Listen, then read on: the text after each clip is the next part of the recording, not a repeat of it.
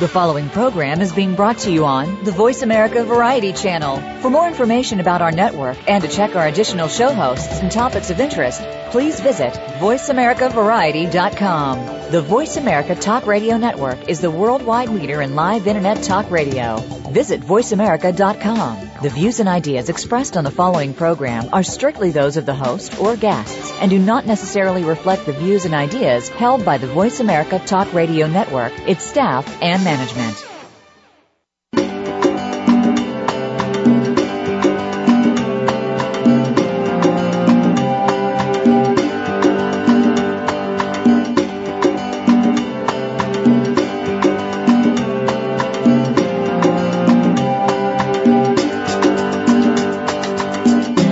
Save our wildlife, save the environment, save our world.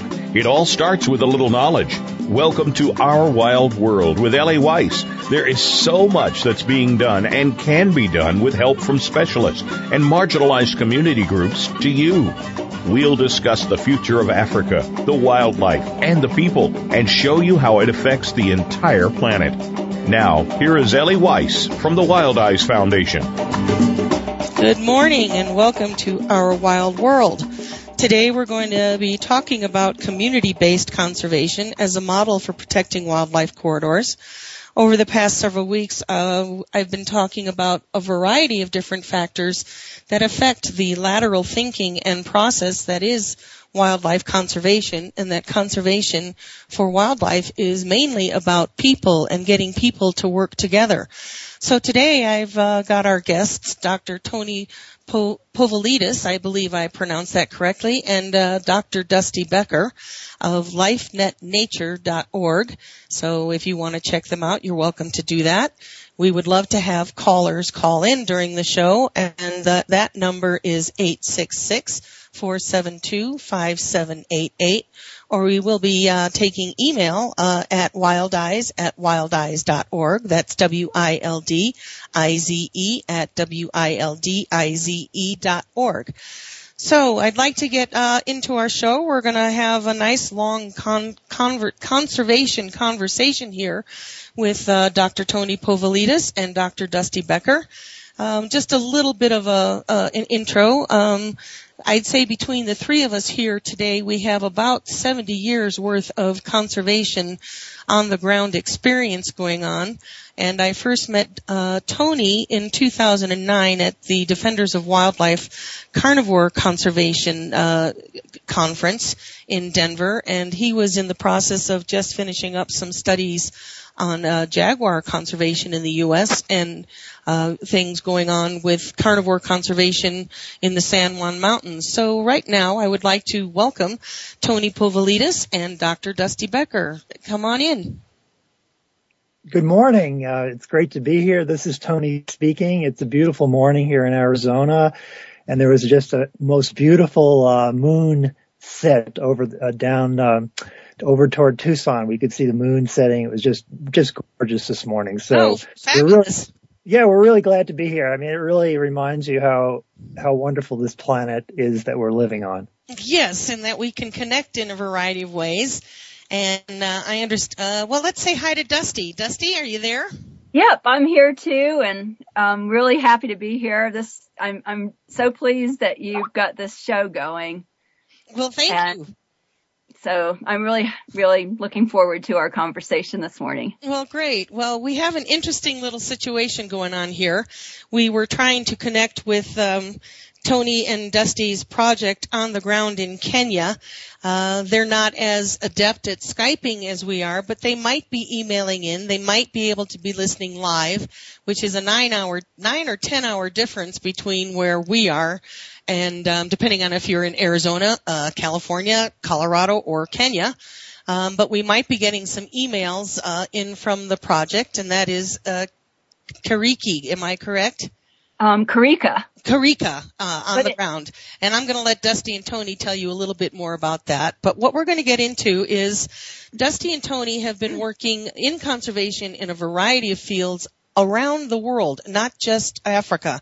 They're uh, relatively new to working projects in Africa, but that doesn't mean they're new to being in Africa. So if you could give us a little bit of information about your organization, uh, a little background, um, and how you came to start LifeNet or LifeNet Nature, and how you ended up in Kenya.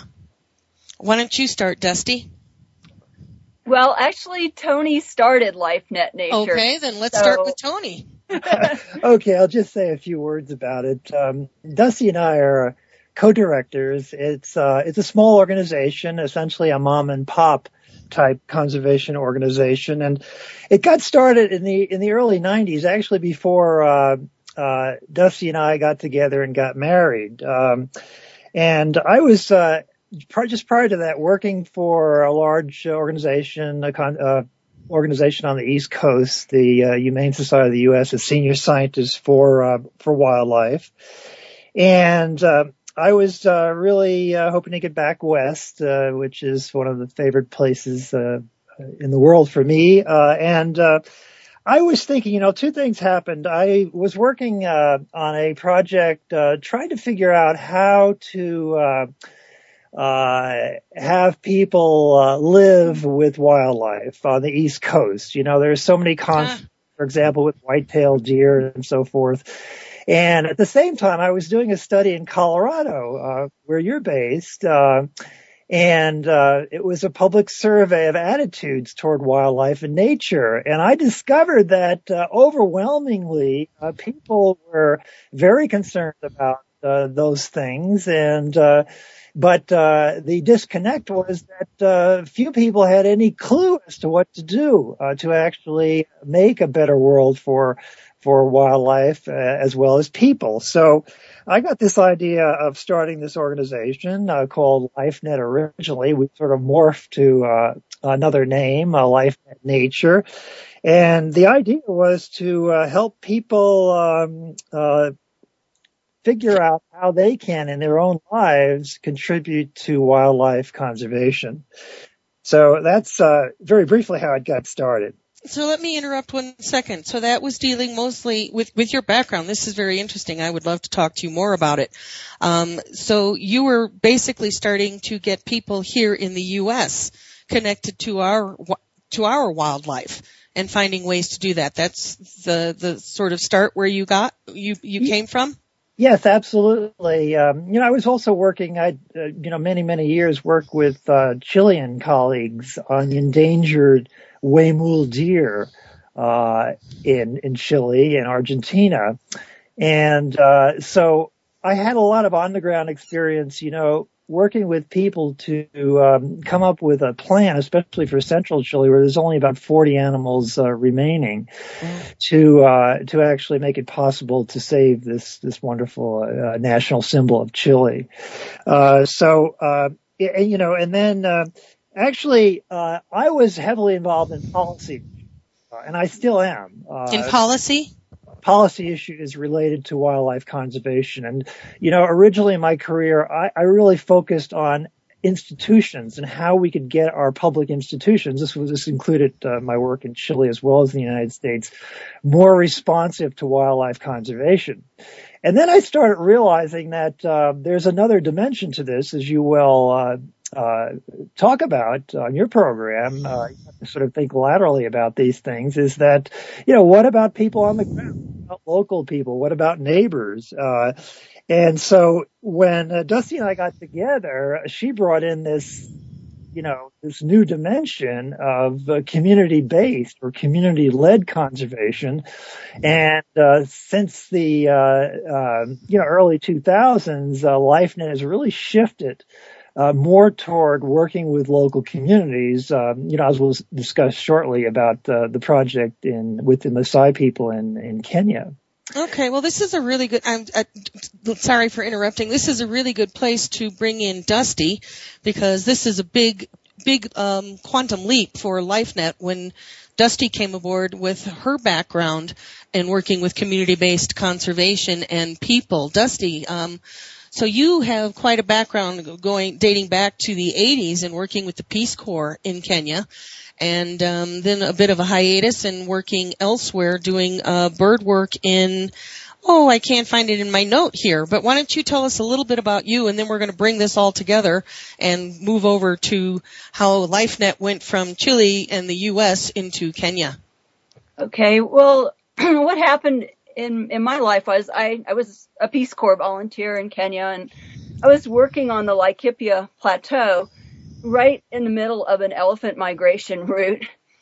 So I learned about human wildlife conflicts firsthand, and I was pretty young. I was 23 years old, and about 50,000 agricultural families were moving onto the plateau, planting corn, and you know, the elephants really love the new buffet. Yes. so in my innocence, I was trying to convince local people to respect the elephants and not kill them and, you know, let, let them pass, just let them go through. And of course, the local farmers weren't too pleased with me and they convinced the Kenya Wildlife Service to come up and take care of the elephant problem. And um, I was actually presented an elephant's tail as a memento mm. from from the angry farmers. Um, and I, I'm trying to think. One of the guys said, "You know, here's your tail. This is from the elephant that ate my roof." Hmm. It's it's that brings us to a really interesting point. So I just feel like going here for a minute. Um, in a last discussion I had with some of, of my other guests, we talked about the haves and the have-nots, and that being based on those who have wildlife and those who do not. And coming from our Western perspective, we have a luxury and uh, the disposable income to enjoy wildlife, a culture of enjoyment, without going into saying Disney and thinking that there is no uh, conflict or anything else, or that wildlife exists, exists in a vacuum.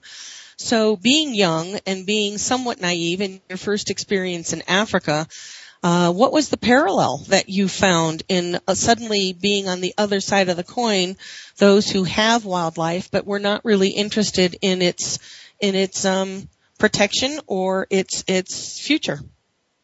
Well, I, I really sympathized with their dilemma, and at the same time, I knew that they could actually benefit from wildlife if they were, you know, were able to, you know, keep it from from entering into their their maize fields and and whatnot.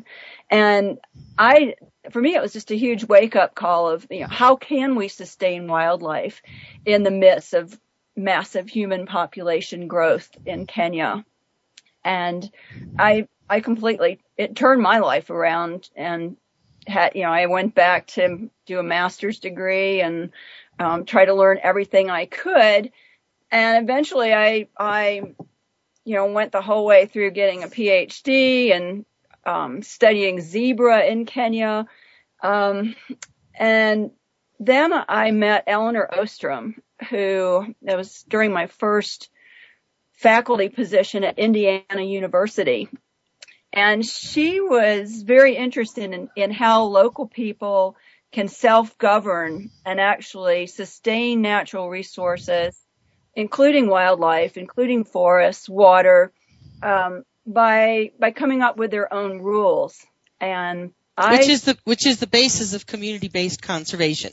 Exactly. Right. That's an important point to get across. There's a lot of different models going on in conservation and what we can tell and what Tony had mentioned before is that it, and what Wild Eyes feels and what I personally believe is that the model that we have going on over the last let's say 100 years, let's up to the last 20, um, isn't working because we're facing serious declines in wildlife populations all over sub-Saharan Africa, wildlife rich areas, and we're facing huge population increases. So having a new model is really critical toward helping conservation move along.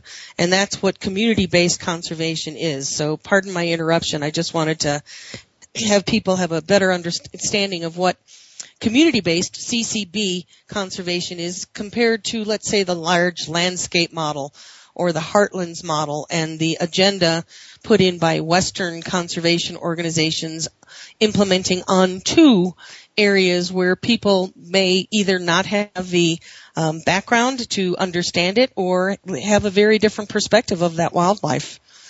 Would you say there's a parallel in that?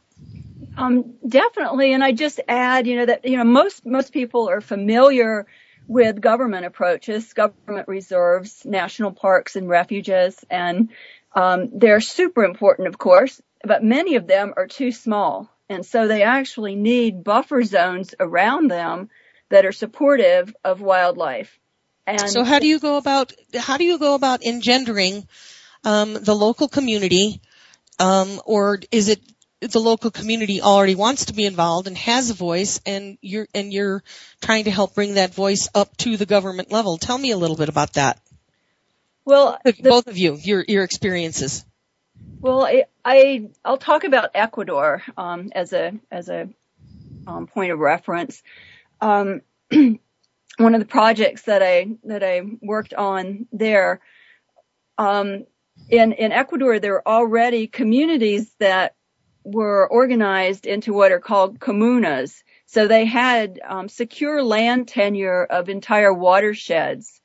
And um, the community-based approaches for conservation with that sort of group um, is incredibly easy because they're already organized into, you know, they already have a self-governing system for making decisions about their their land.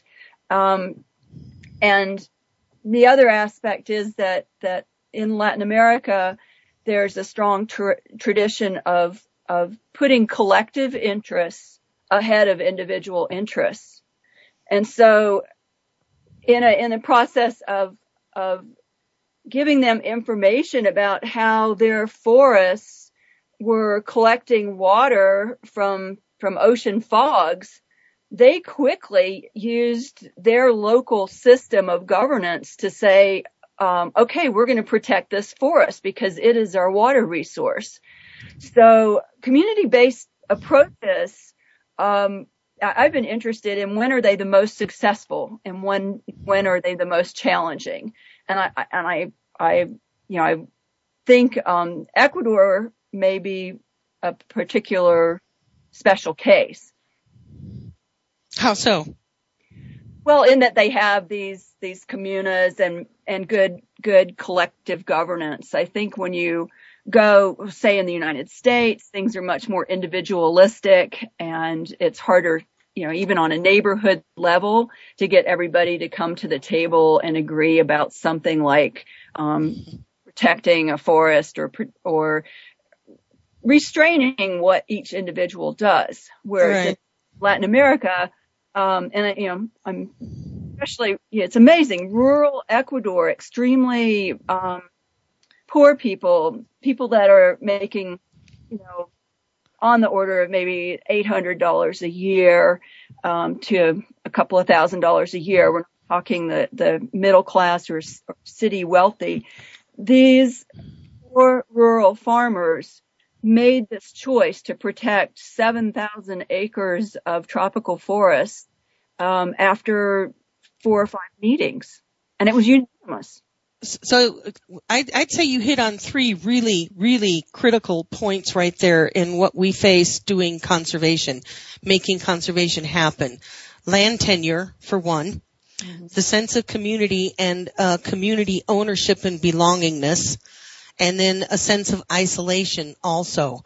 So here in the in the West, we it, you just said we have a, a, real sense of the individual identity, and uh, I think some ways that has a tendency to uh, defeat our purpose uh, and, and our ability to come together to protect large landscapes or even small landscapes, your your green space, your your local wildlife. There's so many city, state, federal levels that are not necessarily coordinated.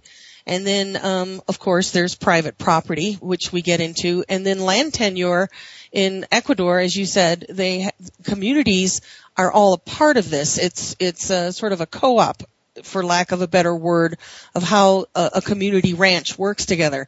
In Kenya, this is a really different idea that the group ranches, a group of people will come together and have a group ranch, which has to be uh, stated for some particular purpose to the government, and typically it's been agriculture or livestock. So you coming into Kenya and starting up with a group of young Maasai Moran and uh, and Maasai youth, um, from what I understand of what you've been doing, they already had come together as a community and were approaching you. But what what you're seeing and where I'm trying to get to is there is a huge difference in what the difference of land tenure and community makes in how conservation happens. How did you find that uh, working for you and against you in Kenya? Well, um, I don't, you know, we um, we actually uh, got started on this project. Maybe I could just back up and and uh, provide a little background on how yeah. this um, came about. Um, Dusty had organized a birding safari uh, in Kenya, and uh, we took a group of, I guess, about 15 people uh, to various parts of Kenya to visit some of the reserves, and we also went down to the coast uh, and worked with some people uh, on uh, on a conservation project. So it was a combination of sort of safari and in this case, helping uh, folks on the coast with some conservation issues. And this was about two years ago, right? When you right. when we were talking. Yeah, exactly. Uh, okay. When um, we uh, we went to one of our visits was to uh, a place uh, just to the west of the uh, world famous uh, Masai Mara National Reserve, and the the topography is is really quite interesting. Um, you have a vast grassland and uh, acacia woodland uh, that uh, uh, you know is so expansive that you know the eye just wanders for for many minutes as you as you marvel at it. Uh, and then you have this on the west side of this incredible grassland, which is actually part of the Masai Mara uh, Serengeti ecosystem as, as it extends south you have this uh, very interesting uh, escarpment, uh, and above the escarpment, there's this plateau. Well, we were up on the plateau, and we had great uh, views down on the Mara and uh, the escarpment itself, which we can get to later. It's a very unique ecological community that's, I think, really undervalued. But in any event, uh, we did some birding. Uh, we met some of the local people. Uh, we camped, and uh, Dusty and I were, you know, we were talking uh, on the side, and there was this really handsome, very tall, uh, statuesque Maasai man that was watching us. he was in his traditional um, garments, and you know, it was just really wonderful. He was standing toward the escarpment, and you know, his the background was the Masai Mara. And so we, he came over to us and, uh, this was a case where, you know, sometimes you meet people and you seem like you've known for years. yes. His chemistry was just unbelievable. Uh, and, uh, we immediately, uh, established a friendship. I mean, literally within minutes. And he explained to us that uh, he was very concerned about his community uh, in the sense that the young people were underemployed or not employed, and at the same time, uh, there were some very, very energetic uh, and um, uh, talented uh, young people in the community that were also uh, very interested in wildlife. Uh, and he wondered whether we could um, help help the group with issues related to wildlife conservation. so that's how we actually. So he invited invited uh, and uh, we uh, we very quickly organized the program, and we came back with some volunteers. And the first uh, uh, session, which was um, I guess, gosh, it was February 2012, um, we uh, we had a great group of young people. About it was an extremely exciting feat to be involved. such wonderful people that in wildlife conservation really, really conveyed to us their of uh, nature, of the open lands and for grazing. And they these young people that all of this was that uh, agriculture. Uh, okay, I'm gonna I'm gonna interrupt you here for a second. I think we're gonna go to our break, and we'll be back in about a minute and a half. And in the meantime, if you would like to call in, that number is 866 472 5788 or send us an email at wildize at wildeyes.org. And be sure to visit our website at wildeyes.org uh, to learn more about our projects and visit lifenetnature.org to learn more about Dr. Uh, Tony Povilitis and Dr. Dusty Becker's projects. And we'll be right back.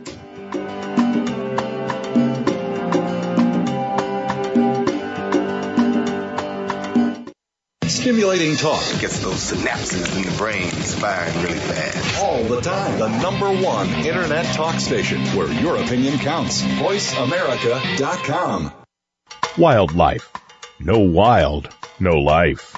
Big, scary, beautiful. Predators are in danger. Without them, our rivers dry up. Our forests don't grow. Our communities go hungry our biodiversity crumbles. Wildlife drives our planet's ecosystems. The wild effect. It's in our hands. Ellie founded Wild Eyes Foundation because she loves Africa and to remind us that there are more harmonious and less destructive ways to live on our planet. She does this so we may be able to look inside ourselves and understand the deeper partnerships that connect us all and to take responsibility for our lives and our earth. Africa is one of our last remaining wild places and the origins of humanity. It is irreplaceable. Africa is at a crossroads, on the brink of possibilities. We can choose to let its wildlife be lost forever, or we can help save it. In Africa, it is still possible to make a difference. Visit us at www.wildeyes.org to learn how you can make a difference. We only have one Earth. If we don't care, who will? W-I-L-D-I-Z-E dot O-R-G. Nine different energy systems make up the energy body. Energy is all around us and connects us. Energy exerts a major control over our biology and is a big reason why you should be tuning in to Energy Medicine and Optimal Health with your host, Dr. Ann Deatley. We'll explore energy balance techniques, tips, and patterns to keep your flow of energy optimal to maintain maximal health. By adopting these techniques, you will keep your energy body and physical body in harmony. Listen for Energy Medicine and Optimal Health, Mondays at 7 p.m. Eastern Time, 4 p.m. Pacific Time on Voice America Health and Wellness. The latest business information is made simple with the Voice America Business Network. The professionals in the business world bring you live talk radio shows featuring an array of business topics, strategies for building wealth, sales and marketing, stock trading, investing, and business technology. Voice America Business hosts are professionals in their fields and bring to the airwaves weekly business discussions that offer up-to-date information, advice, and education. The Voice America Business Network. The bottom line in business talk. Now there's a new destination for video content, voiceamerica.tv, just like our radio channels and so much more. Voice America Variety, Health and Wellness, Business, Sports, Green Talk, Power Up Motorsports, and Seventh Wave Network now have their own video channel components. Plus, check out exclusive programming, including movies, music, educational courses, science and history, current events, and short features. High definition, premier quality programs available 24-7. VoiceAmerica.tv. If you think you've seen online TV like this before, let us surprise you. The Internet's number one talk station. Number one talk station. VoiceAmerica.com.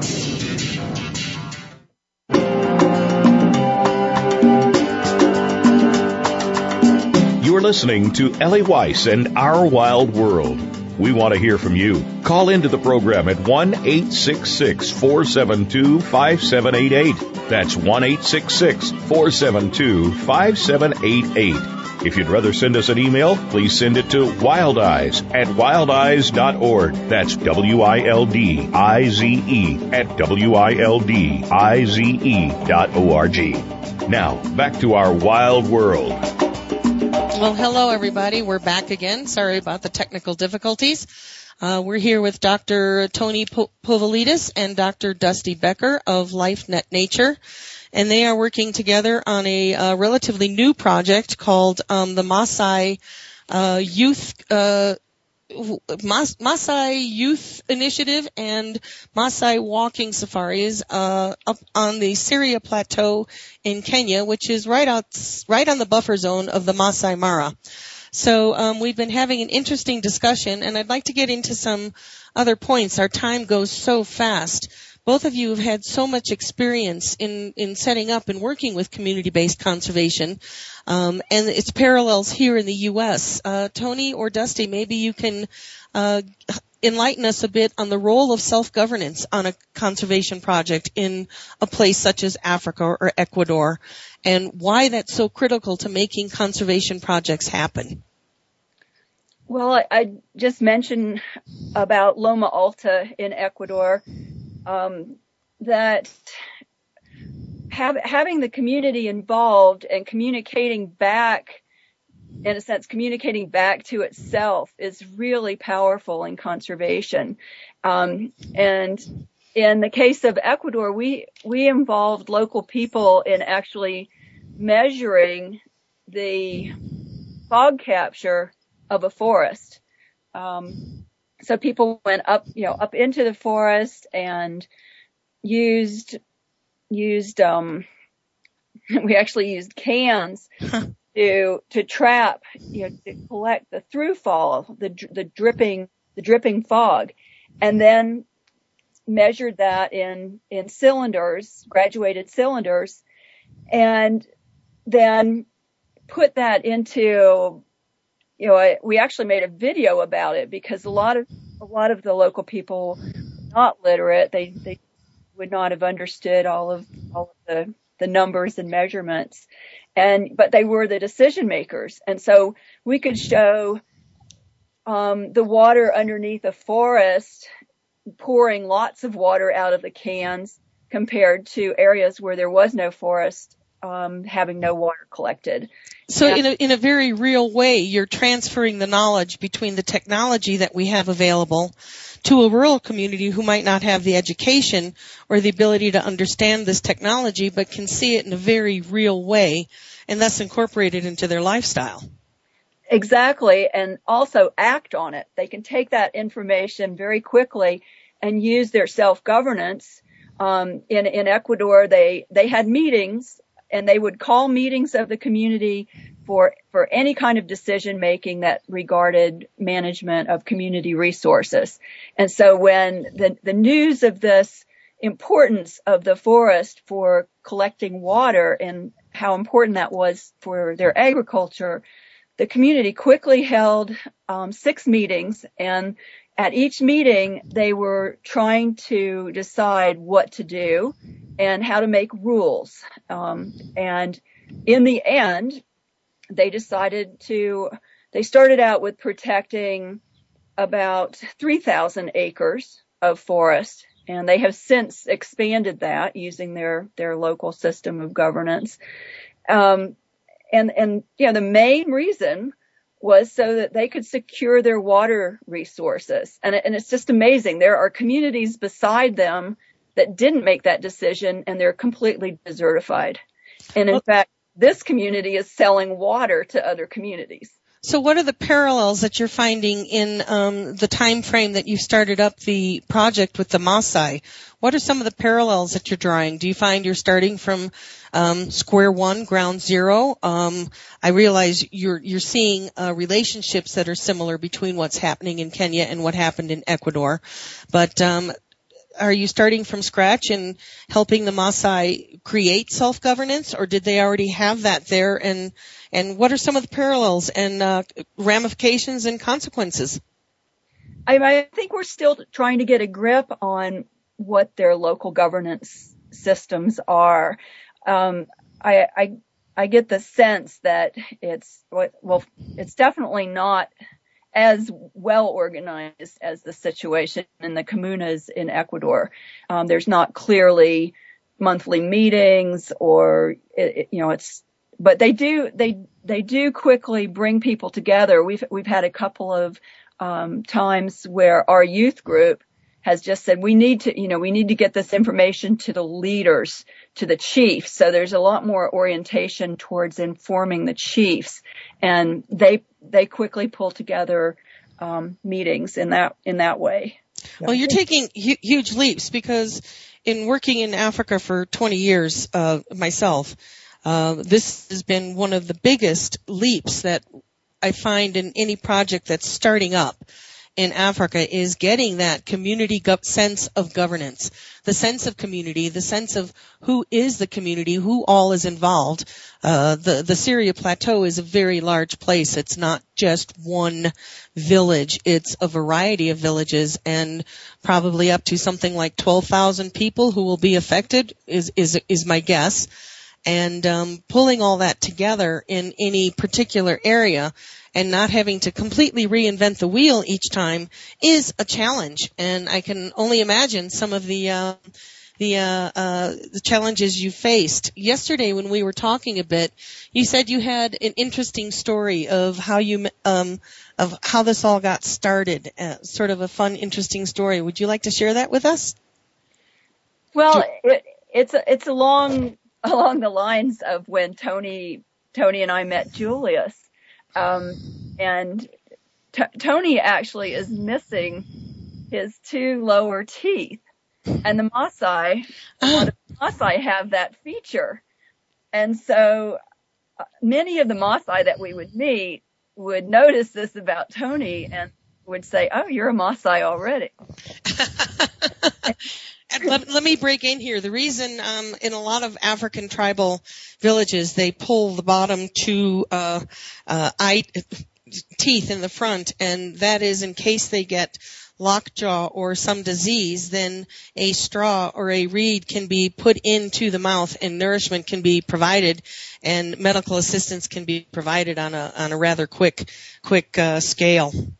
Yeah, and it's also a bit of a status uh, to have uh, your two uh, incisors missing. Uh, at least that's the impression that I got. And uh, of course, the Maasai are quite puzzled as to why this Mzungu, that you know from the United States, is uh, has the same uh, feature as uh, as many of the, the Maasai themselves. Um, I just want to say a quick word about the governance thing. What I found was that um, uh, you know the land tenure issue is very uh, uh, very unclear. Uh, in fact, the Maasai are dealing with this because formerly this was all community land, and then uh, what happened was it, it began to be privatized, and uh, and uh, so now there are people who have title to the land. There are some people who live on the land who don't have title to the land, and there's still uh, some lands that are considered to be community lands. And uh, really, for the uh, this concept of a conservation area next to the uh,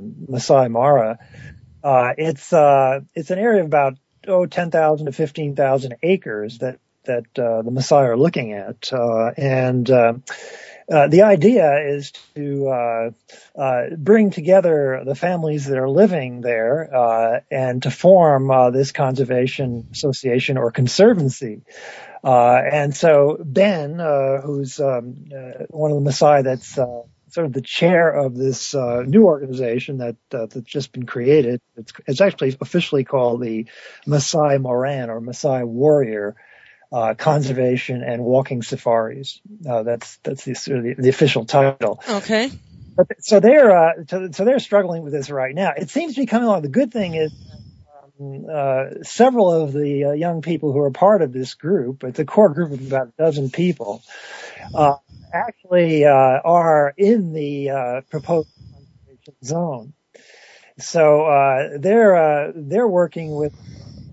We're, we're are, you need to. Um, I'm sorry, Tony. We're we're losing some of your comments, and I don't want to miss what you're saying. Uh, be sure to face the microphone since we're not on a headset. Absolutely, yeah. We don't have the latest technology. Yes. So. anyway, uh, so so they're they're creating these conservation clusters of of neighbors, uh, which is an exciting idea. Very. And it's um, it seems to be working. Uh, so their program at this point has um, really three different components. Uh, one of them has to do with with uh, creating this ecotourism program, which is focused on actually taking people out to walk with the wildlife, uh, to find your inner nomad, as it's been put. Uh-huh. And another aspect is to um, to actually start doing this wildlife monitoring, which uh, uh, which we're calling wildlife counts, which has a sort of a double meaning there, a really good double meaning. And the purpose of that is to to be able to plan for conservation and to plan for walking safaris because if you know where the concentrations of wildlife are, that's the place where you'd want to take people. Uh, there's also an educational component. I think that you were you were suggesting, um, you know, in terms of mon- that the more information in the community about their wild. You're talking about something that's really close to my heart and very, very important. Um, I'm not sure if everybody heard that. The more you are aware of what you have, and the value of what you have, not only in economic terms, but in community terms, the more you're going to take care of it and be aware of what it needs and how it works with you. And that works in terms of economic benefit.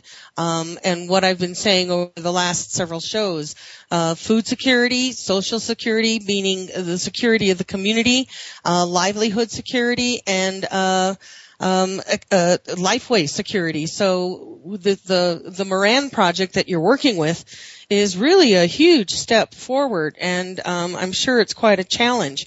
Uh, speaking on the self-governance, the, the next po- por- uh, point of importance that we would go towards is this has got to be quite a challenge. And do you find any parallels between the challenges you're facing there and the challenges that we face here in the U.S. in getting people involved and wanting to live with their wildlife? Tony? Yeah, I think the key to it is uh, a common interest uh, in wildlife. Uh, and where we live in Arizona, it's a fairly rural area. Uh, but people have very divergent views uh, about about wildlife, and unfortunately, some of it's ideologically based. In other words, uh, when we speak about uh, restoring the uh, the jaguar to the American Southwest, a lot of people, for ideological reasons, oppose that just simply because they see it as, oh, environmentalists trying to impinge on on uh, uh, land use rights. Uh, whereas I don't find that as much in other countries, um, in Chile, Ecuador, and of course in Kenya. There isn't that ideological barrier that you have to overcome uh, as you do in the United States. So that's a good thing.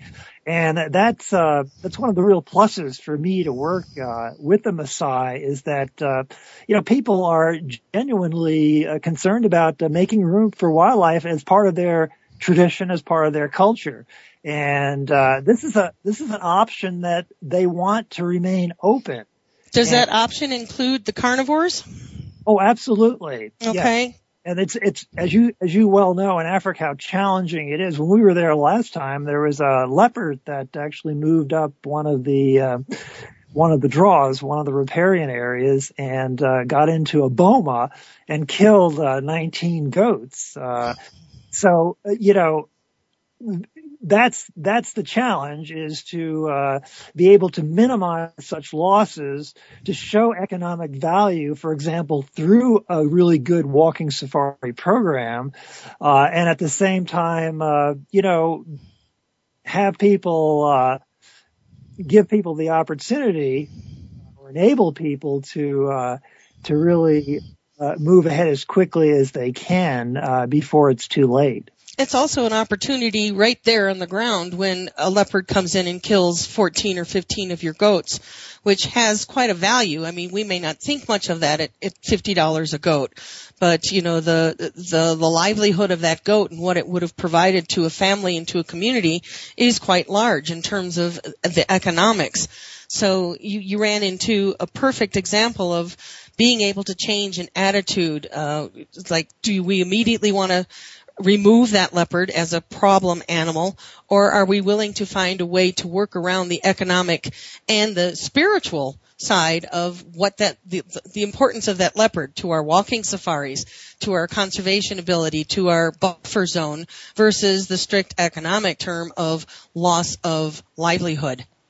And the Did local you, people and the local people really appreciate, and the leaders in the community really appreciate the fact that that people from uh, from elsewhere, in this case the United States, are really lending a helping hand. Uh, just before we left last time, uh, uh, the chief told us, he said, you know, you were here in February, we were there in August as well as February. And he said, you were here in February and you said you would come back. And you know, you actually came back. That's the biggest, that's, that's a huge, huge aspect. Um, we've all encountered a lot of tourists that want to help on the ground. They get to Africa and they make a connection, um, like so many of us have but they don't often come back. When they leave Africa and they get back home, um, in their life, in their problems, in their in their daily living, Africa sort of recedes in their memory as an experience and an activity that they really enjoyed. But what I've found over the years I've been working there is those who come back make a huge difference. And right there, you've created the um, the bottom line of trust and respect. Yeah, we're we're going back again in February with a group of volunteers. And by the way, if there's any listener that would be interested in joining us, why uh, just please contact us. Uh, it will be an experience of a lifetime. Well, let's tell tell people how to do that. You can um, what uh, the Masai Moran Youth Group and the Walking Safaris. They are a volunteer program. They do accept volunteers from all walks of life and you can log on or visit lifenet.org. That's L-I-F-E-N-E-T dot org and see what uh, Tony and Dusty are doing in Kenya and some of their other projects if Kenya is not uh, your bag of um, interest. There's a lot of places that they're working. And uh, you can also find more uh, about what they're doing by contacting Wild Eyes at wildeyes at wildeyes.org. Or you can call into the show sometime at 866-472-5788. And we have uh, our Facebook pages, uh, both uh, Dr. Becker and Dr. Povilitis have Facebook pages. So does lifenet.org uh, and uh, Wild Eyes and Twitter. So if you're interested in getting involved and seeing another side of how community-based conservation works that makes parallels to you in your own backyard and our wildlife here, please contact them and uh, sign up for possibly what could be one of the best learning experiences of your life. We have a few more minutes to close. Is there anything that you, Tony or Dusty, would like to to make sure we um, we hear and understand about your project? Well, I just um, like to to tell people some of the things that we do during the project, so they would would know what it's like. Okay, we've got about eight minutes. I'd love to I'd love to hear some of this. Well, for for one, the the young Maasai have a huge learning curve in terms of hosting hosting visitors from different parts of the world. And so we do a lot of very basic things like uh, learn, learning how to make simple campsites, being sure the water that people have is is safe to drink, learning how to how to cook. Um, so it's it's it's and at the same time we're doing the wildlife monitoring. So we're um, going out on transects and um, recording the different animals that we see, wild wild animals as lo- as well as domestic animals, and then we're we're doing forest surveys, bird surveys. So um, we're really in need of good good um, you know people with good bird watching skills as well on these volunteer projects. And then we do a lot of, of group dynamics work where, you know, we sit down and say what, what works and what, you know, what, what isn't going to work on a safari, um, a walking safari and what will the designs of the safaris be. And, and so you're dealing a lot with expectations on both sides of the coin, what the Maasai expect and what your volunteers and your visitors expect. Exactly and, we're incredibly lucky to have this group of young people working with us because um, many of them have struggled to get you know a, a forestry degree. They, they they've all finished their secondary education. Most of them, in fact, all of them were either in wildlife clubs of Kenya or um, a program called Friends of Conservation. So they're they're very eager to continue with the things that they've learned. And um, my my first job was as a as a teacher. And for me I think there's nothing sadder than someone who has decided that that conservation is what they want to do with their life and then to have no opportunity to do it.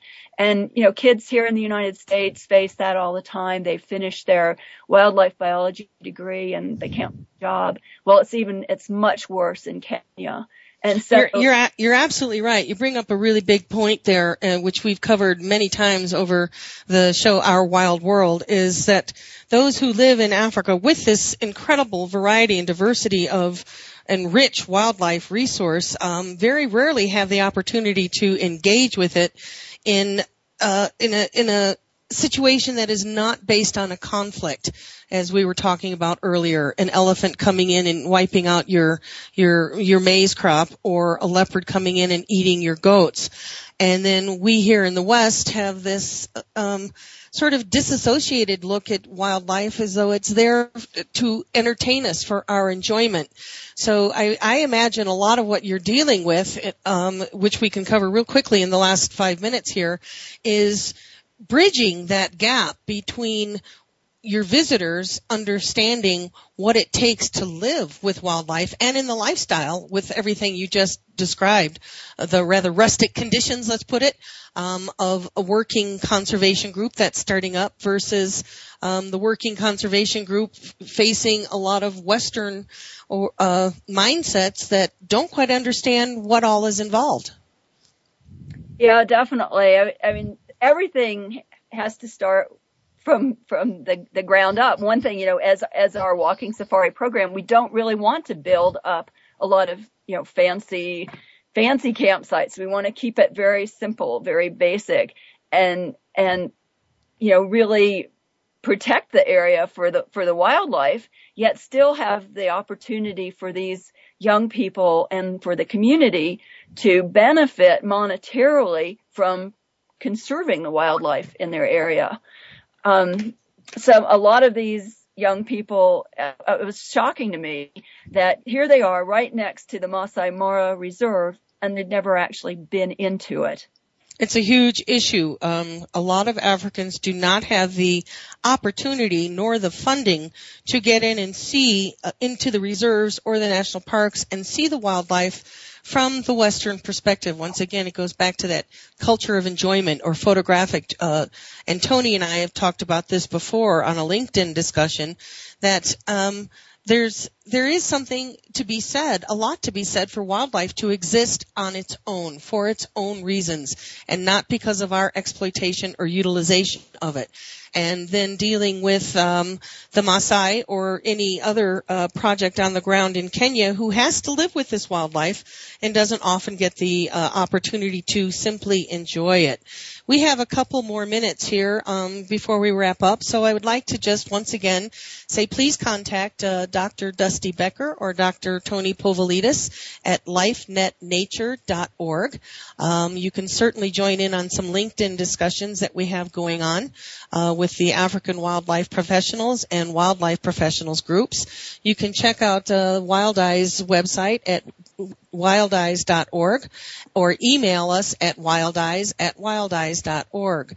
So um, I'd like to hear from our audience out there. If you have questions, please check in. And um, I would love to have Tony and Dusty back because I don't think we got to cover nearly as much as um, we we wanted to. This hour goes so fast. We have about one minute. Um, anything? Any closing comments or remarks? Yeah, I'd like to thank you, uh, Ellie, uh, for your incredibly uh, important show, radio show, and the other work that you do, uh, especially in Africa. You are an inspiration, and um, uh, it, uh, you know, it it really is clear to me. I hope it's clear to all the listeners that um, all of us, as individuals and as community members, can be involved in wildlife conservation, make a better world for both people and wildlife. Absolutely, and thank you for that, Tony. I, that's the point of what I personally try to do, and what uh, this show is about is to get people um, engaged in living with wildlife, deciding what kind of planet we want to have, not only right now, but for the short term and long term future. Uh, a planet that has wildlife, including the carnivores that we um, compete with for resources and uh, can make challenges in our lives and working with people who have rich wildlife resources to find a, a, a healthier way and a more it sounds so trite, harmonious way to live with the wildlife that they have rather than making the mistakes that we have made uh, and losing that. So we're going to sign off now. We have about 30 seconds, and um, I would love to have Tony and uh, Dusty back again. I'd like to hear you say a big yes on that one. And yes, yes, great, because I'd like to continue. Maybe we can pick this up next week if you guys are available. And um, if we hear from some of our listeners of some points that they would like to find as uh, talking with people who are actually working on the ground. So I guess that's it for our wild world today. So I'd like you as you sign off and uh, go about your day to take a look outside, stand on some grass, go put your feet on some grass, lean up against a tree, and think about your wild world, our wild world, and find out what you can do to make things a little better for all of the earthlings on our planet. So once again, this is Ellie Weiss in Our Wild World. Our guests, Dr. Tony Povilitis and Dr. Dusty Becker, and saying happy wild world to you today. Thank you. Thank you again for joining us this week. Be sure to tune in next Monday at 11 a.m. Eastern Time, 8 a.m. Pacific Time for another edition of Our Wild World with your host, Ellie Weiss, on the Voice America Variety Channel. Think about living with wildlife during the coming week and what you can do right now.